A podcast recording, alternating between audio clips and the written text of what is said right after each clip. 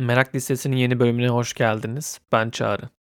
Bu bölümde konu gazeteci, iletişim alanında çalışan, felsefe ve psikanalitik çalışmalar yapmış, dijitalleşme hatta dijital hayatın sosyolojisi üzerine ilgili ve meraklı birisi var.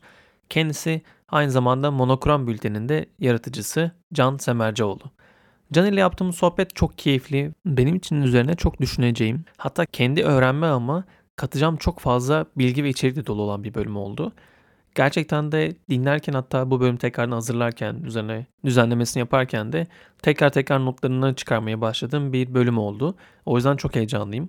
Sizlerin de çok seveceğinizi, sizlerin de çok fazla öğreneceğinizi düşündüğüm bir bölüm. O yüzden lütfen e, dinlerken belki de yanınıza kalem bulundurmanız ya da işte herhangi bir yere not almanız faydalı olabilir. Ama not alamıyorsanız da üzülmeyin. Çünkü ben her pazar saat 11'de Merak Bülteni'nde sizlere bölümlerin notlarını paylaşıyorum. Bu bölümlerin notlarını da pazar günü saat 11'de posta kutunuzda bulabilirsiniz. Yapmanız gereken tek şey Merak Bülteni'ne abone olmak. Abone olmak için zaten linkleri açıklamalar kısmında bulabilirsiniz.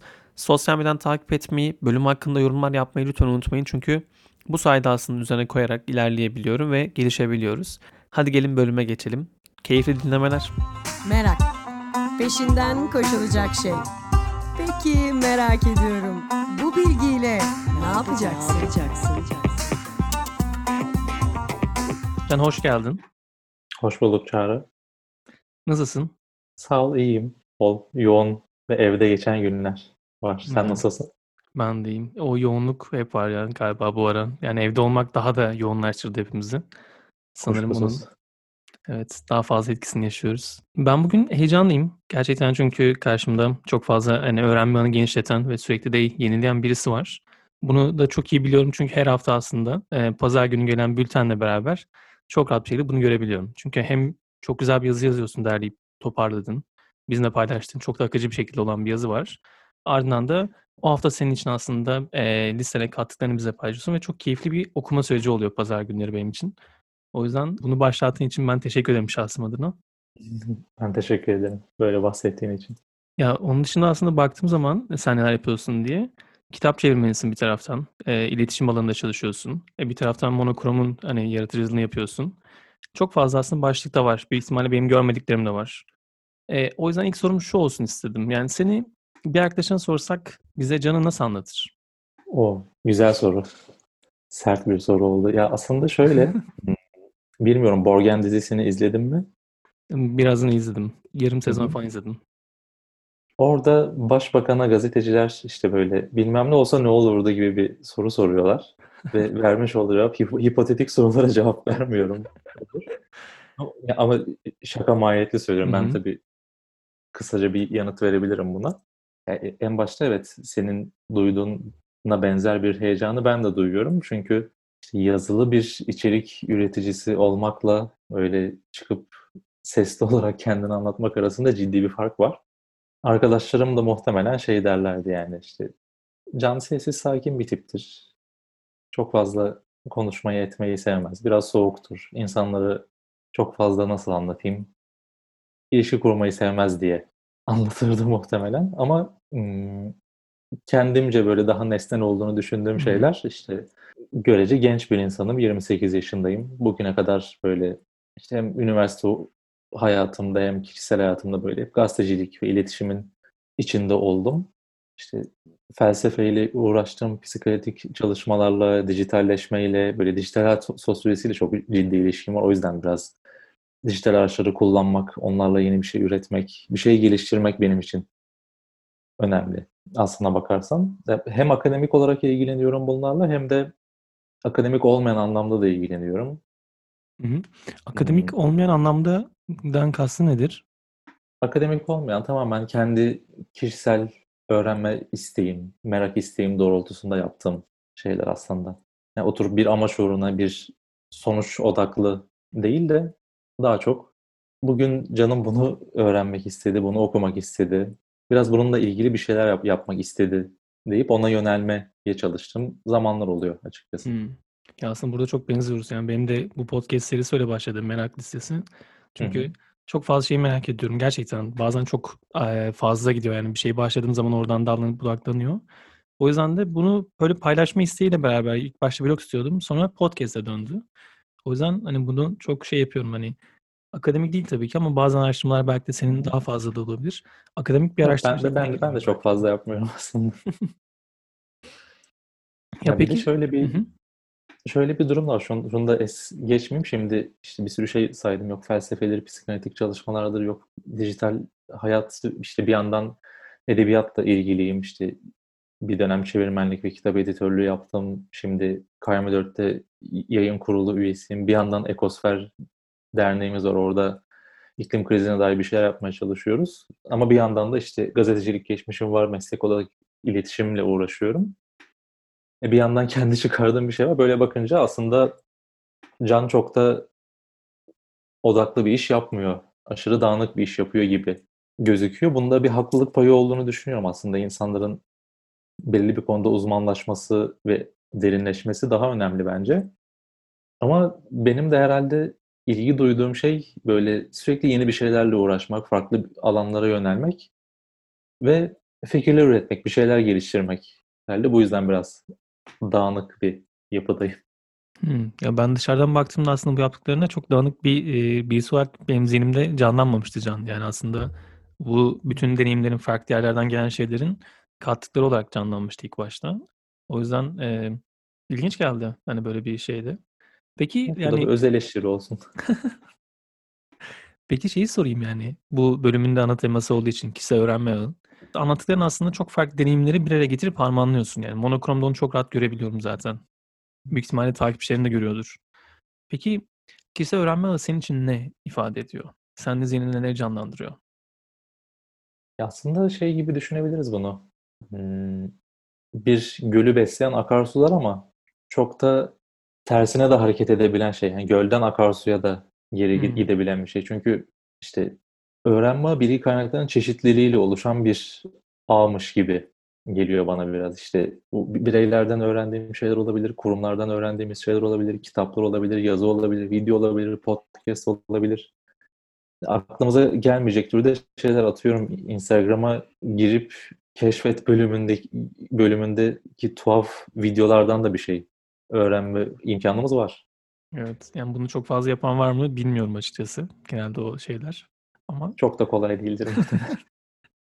Özellikle bu konuda, hani, TikTok konusu falan çok ilginç geliyor bu ara, eee, keşfet deyince aklıma gelen.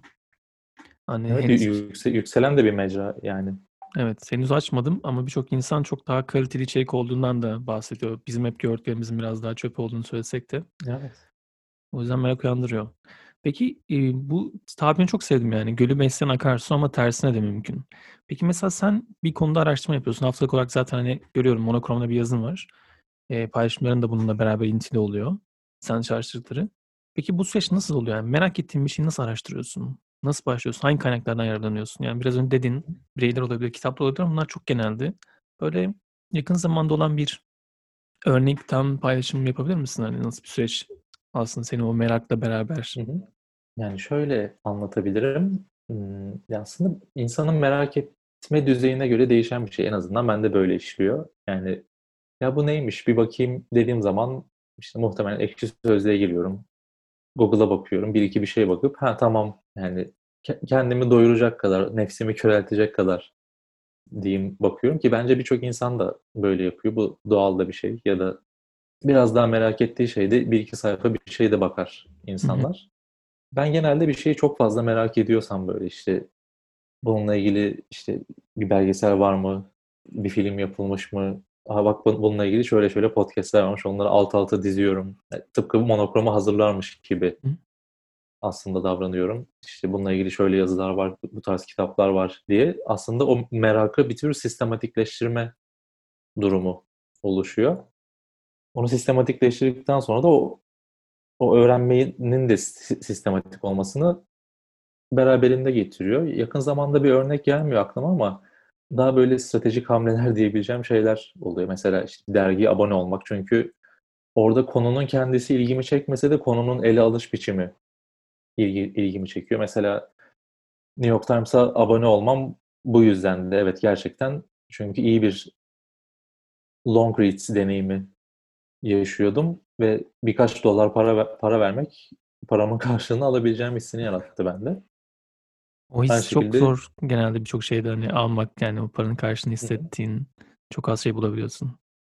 Evet, ama işte Türkiye'deki Türkiye'de ben bu içeriği bulamadığım için biraz yurt dışına yönelmek zorunda kalıyorum. Daha çok İngilizce kaynaklardan beslenmek zorunda kalıyorum. Çünkü Türkçe kaynaklarda gerçekten bir meseleyi derinlikle ele ele almak, uzun uzadıya anlatmak söz konusu olmuyor.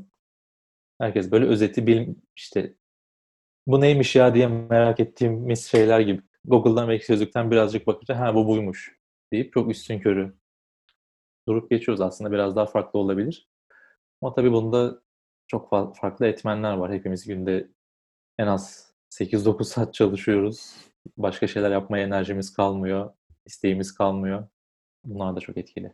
Ya, bu söylediğinde aslında şunu, hani, diyorsun ama bir taraftan da monokrom yaratmak için de büyük ihtimalle, hani, bu koşturmanın, çalışmanın yanında çünkü anlattığın kadarıyla, hani, aynı zamanda bir dernekte de aktifsin. Bir taraftan da aslında hâlâ takip ediyorsun. Eee, dediğin gibi long read dediğim bir şeye vakit ayırmak da çok uzun sürüyor. Ama bunların etrafında bir de sen aslında monokrom da yaratıyorsun. Dolayısıyla hı. buradaki motivasyonu nasıl buluyorsun? Yani, dediğin gibi, "Evet, çok yorucu." dedin. Onu merak ettim, yani. Bu monokromu yaratma sürecindeki aslında şeyler, biraz önce söylediğin, böyle içeriklerin Türkiye'de olmaması mıydı ilk seni buraya doğru yönlendiren? Bu merak mıydı aslı acaba ya? aslında evet, çok doğru bir tespitte bulundun. Ya, pandemi günlerinin bir ürünü olarak ortaya çıktı. Çünkü zaten evdeydim ve hafta sonu sokağa çıkma yas yasağında yapabilecek çok daha iyi bir şeyim yoktu. Bilgisayar başındayken bir bültene dönüştürmek istedim bunu ve insanlara onları biraz gündemden uzaklaştırmak, o boğuculuktan uzaklaştırmak daha doğrusu, işte, ruh ve zihni besleyen içerikler nasıl çıkarırım diye düşündüm ve her hafta e-mail yoluyla göndermeye başladım. Aslında bunun kaynağının 2 ayağı var diyebilirim.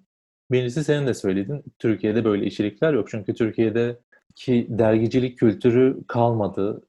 Zaten aşırı kutuplaşmış bir toplumda her şey fazla politize, fazla kutuplaşmış, fazla karşıt görüşlerin çarpıştığı yerlere dönüştü. Dolayısıyla bizde New Yorker yok, New York Times yok, Observer yok, Verge yok, Atlantic yok, Wired yok ve muhtemelen çok uzun da bir süre olamayacak. Neyse ki şimdi İstanbul Life çıktı ve bir nebze o ihtiyacı karşılıyor. Evet, yani, Bende de bu sporda da Sokrates dergi karşılıyor, yani, şey olarak. Gerçekten doğru, doğru. Ama, yani, o keşke dediğin gibi bir yani, Sokrates'in, hani, yaptığını diğer alanlarda yapabilecek bir dergimiz olsa. Ama çok zor dediğin gibi. Belki monokrom buna doğru yol alır. Bilmiyorum, yani, şu anda bir temenni olarak bunu da araya söylemiş olayım. Ya, çok zannetmiyorum çünkü şeyi çok göremedim kendimde. Şöyle anlatayım, 2'nci ayağına Hı hı. geçeyim buradan, sonra senin Lütfen. dediğine bağlayayım. Dediğim gibi böyle dergiler yok ama bir yandan da benim oturup böyle bir dergi çıkarma işine girişmem mümkün değil tek başıma ya da çıkaracak insanları arayıp bulmam, onlarla şey yapmam, iletişim kurmam çok uzun bir süreç olurdu.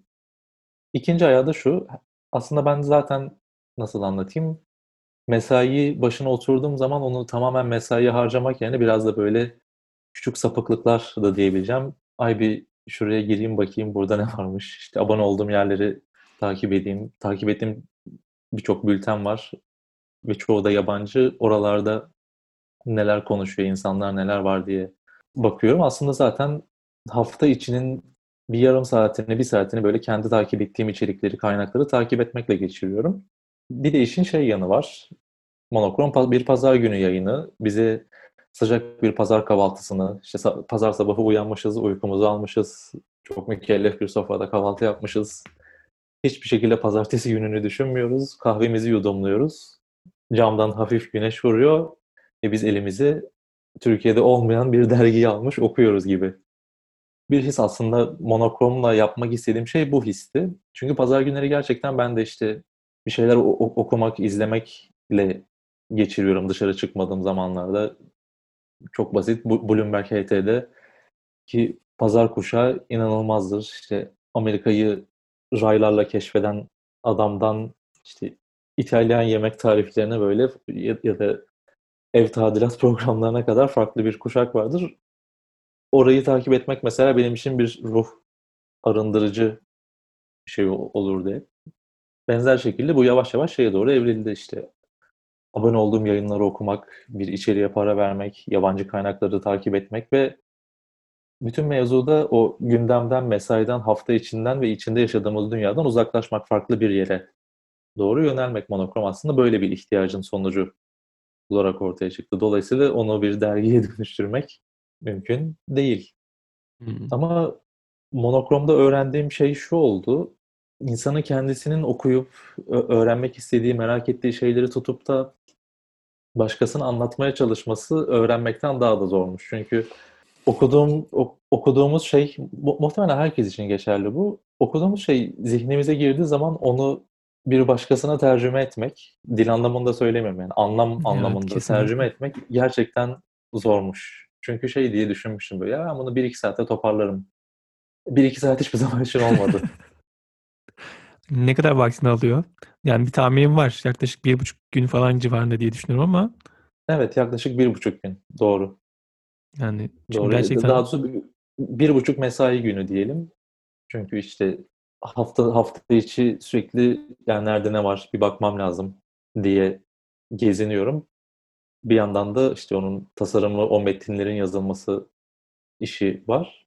Çünkü monokromda şey de yapabilirdim. İşte böyle yazılar var okuyun da diyebilirdim. Ama monokromun en ayırt edici yanı Türkiye'deki bülten ekosistemi çerçevesinde söylüyorum bunu. İngilizce içeriklerin ağırlıkta olması. Atıyorum normalde 10-12 içerik oluyor içinde. Bunlarda 2 ya da 3 Türkçe oluyor. Maksimum 4 olur. Geri kalanı İngilizce ve İngilizce bilmeyen aboneler de var. Onların da bu ağa dah- dahil olması, connected hissetmesi için dosya yazılarını mesela eskiden birkaç link olarak verirdim. Artık okuduğum şeyleri daha uzun uzun özetliyorum. Yazılarda ne anlatıldığını daha öz olarak vermeye çalışıyorum. Diğerlerinde de ya böyle şeyler de var bunlara da bakın dediğim yazılarda, videolarda, podcastlerde, içeriklerde daha doğrusu. Orada da yine kısa özetler vermeye çalışıyorum ki herkes daha içeride kalabilsin. bence çok faydalı oluyor. Faydalı oluyor en azından ben hızlı bir şekilde göz atıyorum çünkü ilk okumadan önce senin hani monokrom geldiği zaman sonrasında detaylı olarak "A, şunu daha çok merak ettim." deyip ona göre kendimi en azından odaklayabiliyorum. O yüzden çok iyi hissettiriyor. Ya biraz önce söylediğin şeyde de hani biraz eee, hep aklıma Richard Feynman'ın şeyi geliyor hani bir şeyi öğrenmek istiyorsanız en iyi şey birisine öğretmektir hani sözü. Gerçekten zor olduğu için bence çok değerli bir şey o. Hani senin de bahsettiğin gibi. Çünkü birisine aktarabilecek hale gelmek için gerçekten hani belki de hani bir birim bizim için yetiyorken bir şey merak ettiğimizi öğrenmek için aktarabilmek için belki de 10 birim öğrenmek gerekiyor. Sonra onu bir de bir birim haline çevirmek. Ya işte gerçekten de en zorlayıcı şeylerden bir tanesi ama beni mesela öğrenme konusunda en çok eee, heyecanlandıran şeylerden bir tanesi de bu aslında. Bir şey öğrendiysem nasıl öğretebilirim? Orada da zaten bir boynuz kulağa geçmenin farklı bir versiyonu oluyor aslında. Çünkü hmm, bir şeyler öğreniyoruz başkalarından ama bir noktada o insanlara da bir şey öğretebilecek konuma gelme fırsatımız var bunu çok farkında olmasak da. Kesinlikle. Ya peki nasıl öğrenir kalıyorsun? Yani burada anlat yani senin birazdan şeyi sormak istiyorum tabii ki de ilerleyen de şeyde hani çok fazla hani bülten takip ettiğini söyledin. Yabancı içerikte çok fazla bakıyorsun. Peki başka nelerden yararlanıyorsun? Yani mesela bir günlük senin için nasıl geçiyor? Mesai dışında demeyeceğim çünkü biraz önce mesai içinde küçük sapıklıklar yapıyorum dedin. Hani bir şeylere bakıyorum dedin. Evet. Ya bir günü mesela anlatsana yani. Bugün mesela neler yaptın öğrenmek için? Nelerden yararlandın? Yani aslında şunu sormak istiyorum da biraz detaylandırmaktan kaç detaylandırdım hatta. Yani öğrenme alanındaki bir şeyi nasıl öğreniyorsun ya da öğrenme alanında neler var? Aslında ona doğru gitmek için biraz da böyle günlüğünde de öğrenelim dedim. Yani bu- bugünkü günümden bahsetmiyorum. Hareketli bir gün oldu ama ya, ağımın genelini aslında şöyle anlatayım. Maruz kaldığım şey, şeylerden şeylere çok maruz kalmamaya çalışıyorum içeriklere. Çünkü yani çok sıkı bir Twitter kullanıcısıyım. O sayfa hiç kapanmıyor sekmelerimde. Ya da telefonu elime aldığımda sık sık kontrol ediyorum ama bir yandan da sadece kendi seçtiğim yayınlardan bir şeyler takip, takip ediyorum. Bunu haber anlamında o algoritma işini algoritmaya kapılma anlamında söylemiyorum. Atıyorum işte takip ettiğim şu anda mailimi açsam önüme Quartz'ın Weekly Obsession'ı açıktır muhtemelen. O, onun maili gelmiştir. Yakın zamanda Dance Discovery diye bir bülten keşfettim. Aşırı ilginç bir bülten. Böyle teknoloji de var, işin içinde tasarım da var, mimari de var. ve işin içine girişimciliği falan da koymuş. Böyle aşırı ilginç bir bülten. Bunun Merak dışında ettim eskiden bakıyorum ben de. eskiden podcast çok dinlerdim ama artık niyeyse muhtemelen evde oturduğumuz için çünkü podcast işte yolda işe giderken dinlerdim. Artık evden çalışıyorum birkaç aydır. Mesela podcast'la olan ilişkim bayağı bir azaldı. Neredeyse hiç dinlemiyorum diyebilirim. Bu da o öğrenme şeyinin negatif bir kısmı. Ama aynı, aynı zamanda biraz videoların da önemli olduğunu fark ettim. Çünkü hep herhalde jenerasyon mudur, teknolojiyle kurduğum ilişkimiz hep böyle ok- okuma odaklı gittim videolara bir süre reddettim. Ya vi- videodan ne öğrenilebilir ki? Video ne işe yarayabilir ki? Ama bence onda YouTube'un da etkisi olabilir sahipim. yani. YouTube'un Türkiye'deki yani verdiği algoritma ve önümüze çıkan şeylerin de belki etkisi vardır bu söylediğinde. Evet evet olabilir, olabilir muhtemelen. Ama daha çok YouTube'u haber anlamında kullanmaya başladım. Ama yani bir öğrenme ağının olmazsa olmazı diyeceğin şey muhtemelen benim için İngilizce kaynaklar. Hı hı. Çok Peki özetle bunlar bunu söyleyebilirim. Evet bunlarda bültenlerden bahsettim. Bir de New Yorker gibi işte abone olduğun şeyler var. Hı hı. Peki mesela tavsiye edeceğin şey var mıdır? Hani bunu mutlaka birilerinin takip etmesi gerekiyor dediğin şeyler. Yani senin en çok baktığın ne Twitter'da yanına ön- önüne çıkan hangi kaynak oluyor? Ya da girip baktığın var mı böyle hani ne paylaşmış diye? Twitter'da daha çok yani şahıs olarak bilemeyeceğim. Çünkü gazetecilik geçmişim olduğu için Twitter benim için bir haber kaynağıydı. Şu anda da hala öyle, öyle olmaya devam ediyor her ne kadar haber sitelerini, ha- haber yayınlarını çıkarmış olsam da. Ama eğer İngilizce okuyabilen insanlar varsa mutlaka Financial Times'ı, Economist'i ve Economist'in sanıyorum 1843 diye bir de bölümü var. O, o- orada ge- gerçekten beli- belirli bir tema etrafında dosya yazıları oluyor. Atıyorum hmm, trenin icadı ve günümüze nasıl geldiğini anlatan upuzun bir yazı oluyor. O- 10 bin kelimelik bir yazı atıyorum. Bu olabilir. Bunun dışında New York Times'ın magazin ve T-Magazin diye ayrı bir bölüm var. Magazin bil- bildiğimiz anlamda bir magazin değil tabii. Kanye Bir West'le hafta, hafta, hafta sonu eki dergi gibi. Aynı zamanda T-Magazin var. Tamamen tasarım ve style üzerine işin, işin içine moda falan da giriyor ama yani şunun elbisesi ne kadar güzelmiş değil. işin içine biraz daha felsefe katan yerler. Takip ettiğim bültenler arasında merak listesi de var. Bir yandan maillerime de bakıyorum neleri takip ediyorum diye. Aslında takip ettiğim yayınların atıyorum. Wired'ın bültenine de aboneymişim. Paris. Review'un bültenine de aboneymişim. Guardian'ın bültenine de aboneymişim. Şunu tavsiye edebilirim. Çok net vere- verebileceğim tavsiye. Eğer İngilizce biliyorsa insanlar The Guardian'ın her hafta gönderdiği bir mail var. Bu haftanın long read'leri diye. İnanılmaz farklı hikayeler çıkıyor. Bu yazı değil aynı zamanda podcast olarak da geliyor. İkincisi de New York Times her cuma ya da cumartesi öğlen gönderiyor bu maili. Şimdiye kadar şeydi hmm, haftanın 11 ö- haftanın öne çıkan 11 içeriği gibi bir başlığı vardı. Şimdi The Weekender diye yapmışlar. Hmm. Yine 11 tane içerik koyuyorlar. En öne çıkan ve işte işin içinde gündem gündemin olduğu bir iki tane yazı ya da içerik oluyor. Geri kalanı böyle gündemin dışında daha çok feature article'ların olduğu, daha dünyaya dair, topluma dair insan hikayelerini ok, ok- insan hikayelerinin okunabileceği ve çok değerli toplu bir bülten. Sa- cep telefonundan sadece kaydıra kaydıra bile çok fazla şey görmek mümkün. Ya bu söylediklerin şey hatırlattı bana. Yavaş, e, Türkçesi galiba öyleydi. Yavaş habercilik konseptiydi galiba. Tam hatırla anlayamadım, hı. hatırlayamıyorum ama. Evet, slow journalism Evet. Yani şey. gittikçe de artan bir süreçte. Çünkü artık hani o. Twitter'ın özellikle ya da işte hani birçok sosyal medyada da gördüğümüz o yoğunluk gerçekten bunaltıyor. Yani ben gün içerisinde çok yüksek olduğumu hissettiğimde o Twitter'a girdiğimde genelde düşüyorum. Bunu fark ettiğimden beri de gerçekten senin yaptığına benzer e, bültenleri bulmak beni çok rahatlatıyor gerçekten. Bu da şey sorusunu getiriyor bana. Ya bu kadar şey içerisindeyken yankı odalarına kalmak da çok mümkün ya. Gerçekten de hem algoritmalar bizi bunda tutuyor. Takip ettiğimiz ve bizim ilgi gösterdiğimiz şeylere göre. Ama bir taraftan öğrenmede de hep benzer taraflarda kalabiliyoruz. Sen mesela böyle hissettiğin anlar oluyor mu? Hiç aklına gelen bir an var mı? Kendini öğrenmede yankı odasına tuttun ya da aynı bakış açılarını görmeye başladın. Çünkü bir taraftan habercisin ve büyük ihtimalle refleks olarak karşı görüşü de araştırma şeyi de vardı içinde. Evet, yani gazetecilikten gelen öyle bir refleks var. Acaba diğerleri ne diyor diye. Ama daha böyle gündem dışı konularda aklıma gelen ilk örnek muhtemelen yüksek lisans yaptığım zaman oldu.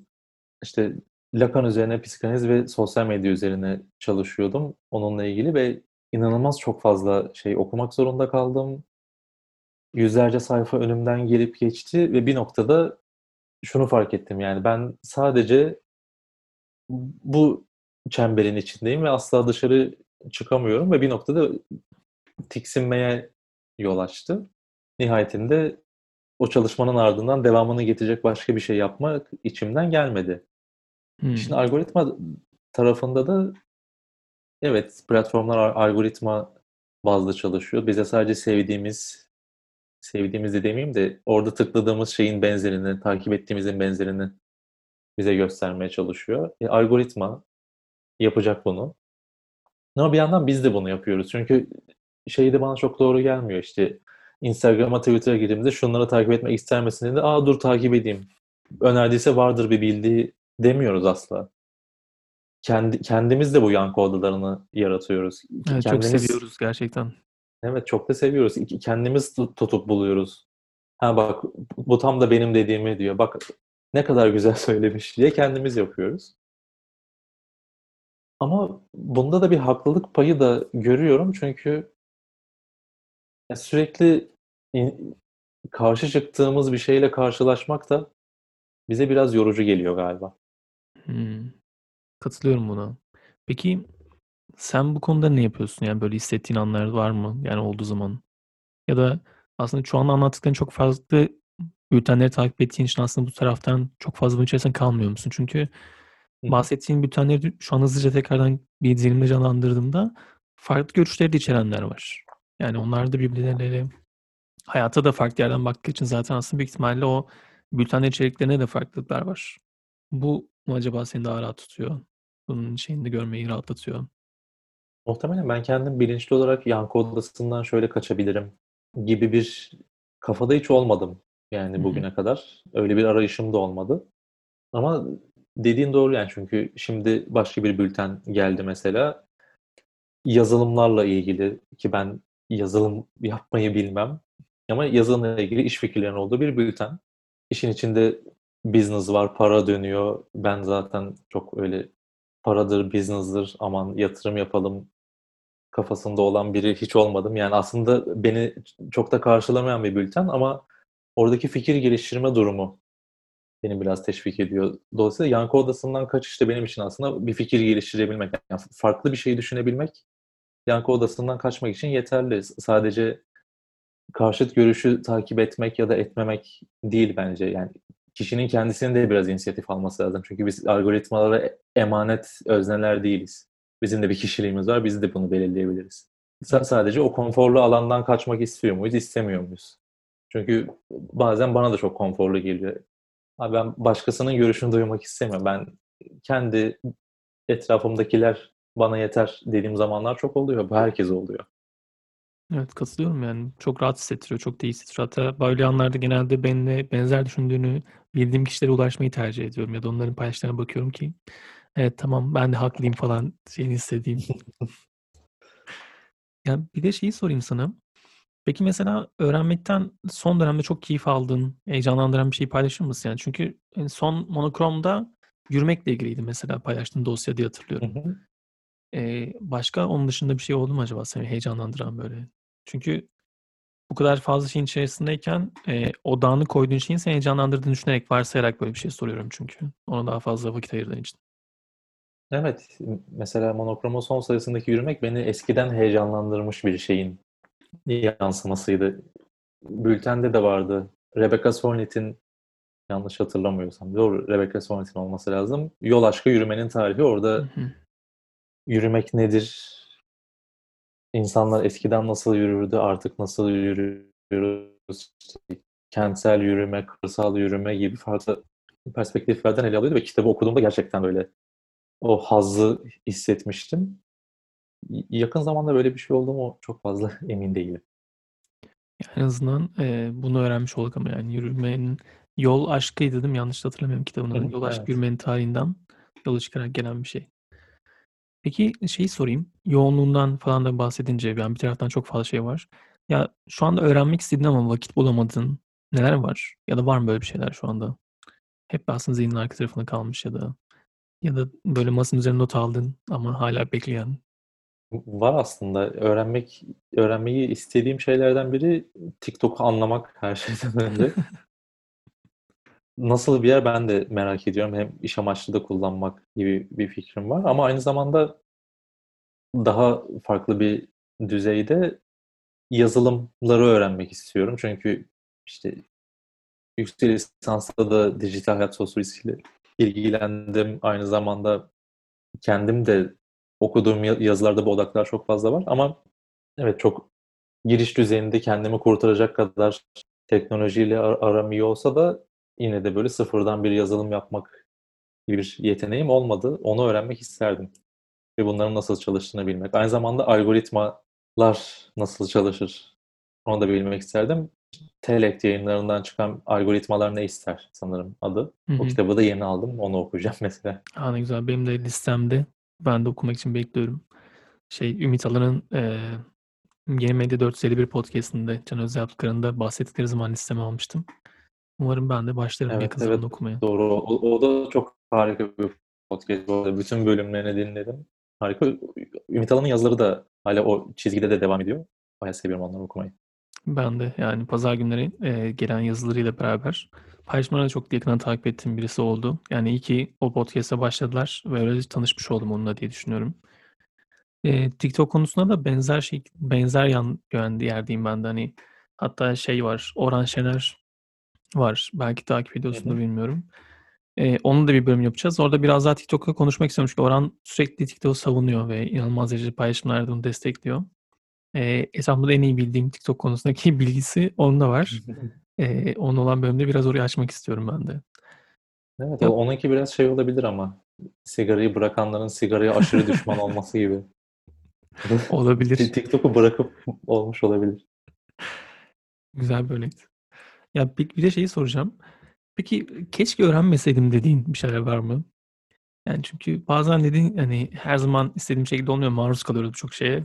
Ve bazı şeylerde unutamıyoruz öğrendikten sonra. Senin var mı böyle bir şeyin? Ya muhtemelen devlet yönetimi, bürokrasi ile ilgili pek çok şey. Bunu işte hükümet kurmak için yapılan istikşafi görüşmelerden tut işte nüfus müdürlüğünde yapılacak işlem sıralamasına kadar bunları bilmeme bilmemin bana hiçbir faydası olmadı bugüne kadar ve işin kötü yanı bilince unutamıyorsun. Kesinlikle öyle. Yani ben bunu da hep düşündüğümde aklıma Serdar Ortaç şarkıları geliyor. Hani unutamadığım. Hiçbir zaman öğrenmek istemediğim ama öğrendiğim şarkılar geliyor. Ama bundan Çok sonra ben de haklısın. evet hükümet ve bürokrasi katılıyorum. Gerçekten de çok hızlı bir şekilde öğreniyoruz bir de. E, Maalesef pop şarkıları gibi ben de tatilde Aleyna Tilki'nin son şarkısını duya duya ezberlemiştim. Bence gerekiyor bazı şeyler böyle. Yani çok hani maruz kaldığımız ve keyif veren şeyler. Bazen de guilty pleasure'e dönüşüyorlar ya böyle hani çok Hmm. anlatmaktan kaçındığımız. Ya benim eee, merak ettiğim şeyler bunlardı daha çok. Ama bir taraftan da biraz da şeyi sorm yani şeyi de sormak istiyorum bitirmeden böyle. Çok fazla çünkü aslında senin eee, kişisel öğrenme çok geniş. Eee, o yüzden de şeyi de bir taraftan merak ediyorum. Bunlar arasında mesela ilk koyacağın, ilk 5'e koyacağın, ilk 5'e koyacağın diyeyim hatta evet. Ne hangileri olur? Çünkü bir taraftan da bölümü takip edenler için de takip etmeyi de yönlendirmek amacıyla da bunu soruyorum ki bir, bizden sonrası da şey olacak. Önereceğin e, işte bültenler, podcastler neler olur gibi bir şey var. Ama bu biraz daha böyle ana 5 hangileri olur? Ana 5 number one New York Times'ın kendisi olur muhtemelen. Yani herhangi bir şekilde özelleştirmiyorum. Hmm, 2-3 gelmedi aklıma vallahi. Demek ki New York Times yetiyor. New York Times yetiyor herhalde bana. Bir anda sorunca bilemedim. Bence gayet güzeldi. Biraz zorlamak istemiştim açıkçası evet. O yüzden çok hı. normal. Biliyorum böyle soruların çok şey olduğunu, zorlayıcı Evet olduğunu. evet. Ama istersen yayından sonra böyle daha detaylıca bakıp sana bir liste gönderebilirim. Olur. Gönderirsen ben bunları bültenin şeyine, yayının açıklama kısmına eklerim. Peki e, olur. dinleyiciler için önereceğin neler var? Hani neleri takip etmeyi önerirsin? Dinleyicilere neleri takip etmemesi gerektiğini söyleyeyim. O da çok güzel olur. Birincisi artık Instagram storylerini takip etmeyi bırakmamız gerekiyor. Çünkü çok zaman alıcı. İkincisi hep böyle işte kendim de öğrenme ağımdan bahsederken dijital kanallardan çok fazla bahsettim. Çünkü ben işte New York Times'ı da telefondan Hı okuyorum. hı. Ya da atıyorum yani kitap okuyacaksam da e-kitaptan okuyorum. Ama insanların gerçekten yapması gereken şey biraz kitap okumak, biraz uzun erimli metinlere bakabilmek. Çünkü her şeyi işte 280 karakterde ya da 1-2 sayfada okumak ve anlamak evet öğrenilebilir. Ama mevzu sadece öğrenmek değil. Onun üzerine bir şey koyabilmek, daha sistematik öğrenebilmek ve o uzun metnin içinde de kafa yorabilmek. 400 sayfalık bir, bir kitabı okuyup onun ne demek istediğini anlamak da önemli ve değerli ve bence biraz esas değerli olan da bu. O yüzden kitap tavsiye ederim. Vallahi çok bence kıymetli. Pandemide birçok arkadaşım kitap okumaktan sıkıldığını ya da okuyamadıklarını falan söylediler. Çünkü çok içerik şeyine maruz kalınca bir süre sonra. Evet. Teşekkür ederim bunun için. Peki önereceğin kitap var mı? Kitap okumak deyince tavsiye ettiğin ilk aklına gelen bir şey var mı böyle?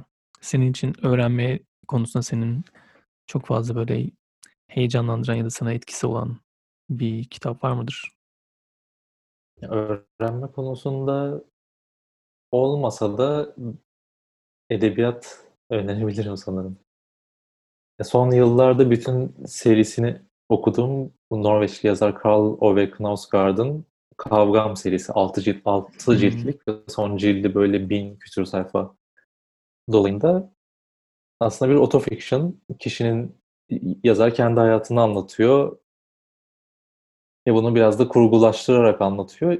İnanılmaz akıcı, çok basit. Normalde hep şeye alışkın olmaya başladık yavaş yavaş böyle fantastik kurgular, daha böyle heyecan veren, aşırı sürükleyici kurgular. Bunda yazar biraz tersini denemiş. Gündelik hayatın sıradanlığını anlatıyor bize ve bize öğrettiği şey de şu olabilir. Kendimizi biraz dışarıda nasıl gözüktüğümüzü anlatıyor. Güzel bir konuymuş. Ben de listeme alayım. Biraz böyle bin sayfa deyince biraz gözüm korktu ama e, buna vakit yaratmaya çalışacağım gerçekten. Serinin tamamı 3000'li falan buluyor bu arada galiba. Yani en son böyle Stephen King'in Karakule serisinde bir şey yapmıştım. Gözüm korkup başlamayayım falan demiştim. Sonra başladıktan sonra tüm kitaplar bittiğinde çok hızlı Oho, oldu harika. falan diyordum. Umarım en kısa zamanda başlarım. Üzerine de hatta sen de konuşuruz yazarım hani yorumlarım Harika falan olur, olursa. harika olur. Çok sevinirim. Benim soracaklarım bölüm içerisinde bu kadardı. Ee, senin böyle bir e, son olarak hani söylemek istediğin bir şey var mı? Keşke şunu da sorsaydın niye sormadın dediğin bir soru var mıdır? Bence her şeyi çok iyi sordun ya. Ekstradan bir şey eklemem benim gerek yok sanırım. Sadece senden şeyi rica edebilirim. Tabii ki. Merak Listesi bültenini belki biraz daha genişlet, genişletir misin? Biraz daha fazla içerik koyarsan çok sevinirim. Ee, teşekkür ederim. Bunu göz önüne alıyorum. Genelde içerik aslında hazırlıyorum ama bir kısmını atıyorum. Yani şey olarak çok mu oldu falan diye. O zaman gerçekten ben yazan bu haftayı kesin olarak daha çok geniş koyuyor olacağım. Çok Teşekkür çok ederim. çabuk bit çok çabuk bitmesini istemiyorum çünkü. Çok teşekkür ederim. Ee, teşekkür ben ederim. çok keyif aldım canlı sohbetten. Gerçekten üzerine düşüneceğim çok çok fazla şeyde aldım. not aldım. Ee, o yüzden çok teşekkür ederim. Dinleyenler için de çok keyifli olacağını düşünüyorum. Tekrardan davetimi ka- kabul ettiğin için, konuk olduğu için çok teşekkür ederim. Kişisel öğrenme alanı üzerine konuşmak çok büyük keyifti. Ben teşekkür ederim beni davet ettiğin için. Benim de kişisel öğrenme ağımda biraz kendim üzerine konuşmak inanılmaz zorlayıcı bir deneyimdi. Bana bunu yaşattığın için ayrıca teşekkür ediyorum. Umarım keyif almışsındır. Çok. O zaman e, bölüm burada bitiriyoruz. Bir sonraki bölümde görüşmek üzere. Kendinize iyi bakın diyeyim.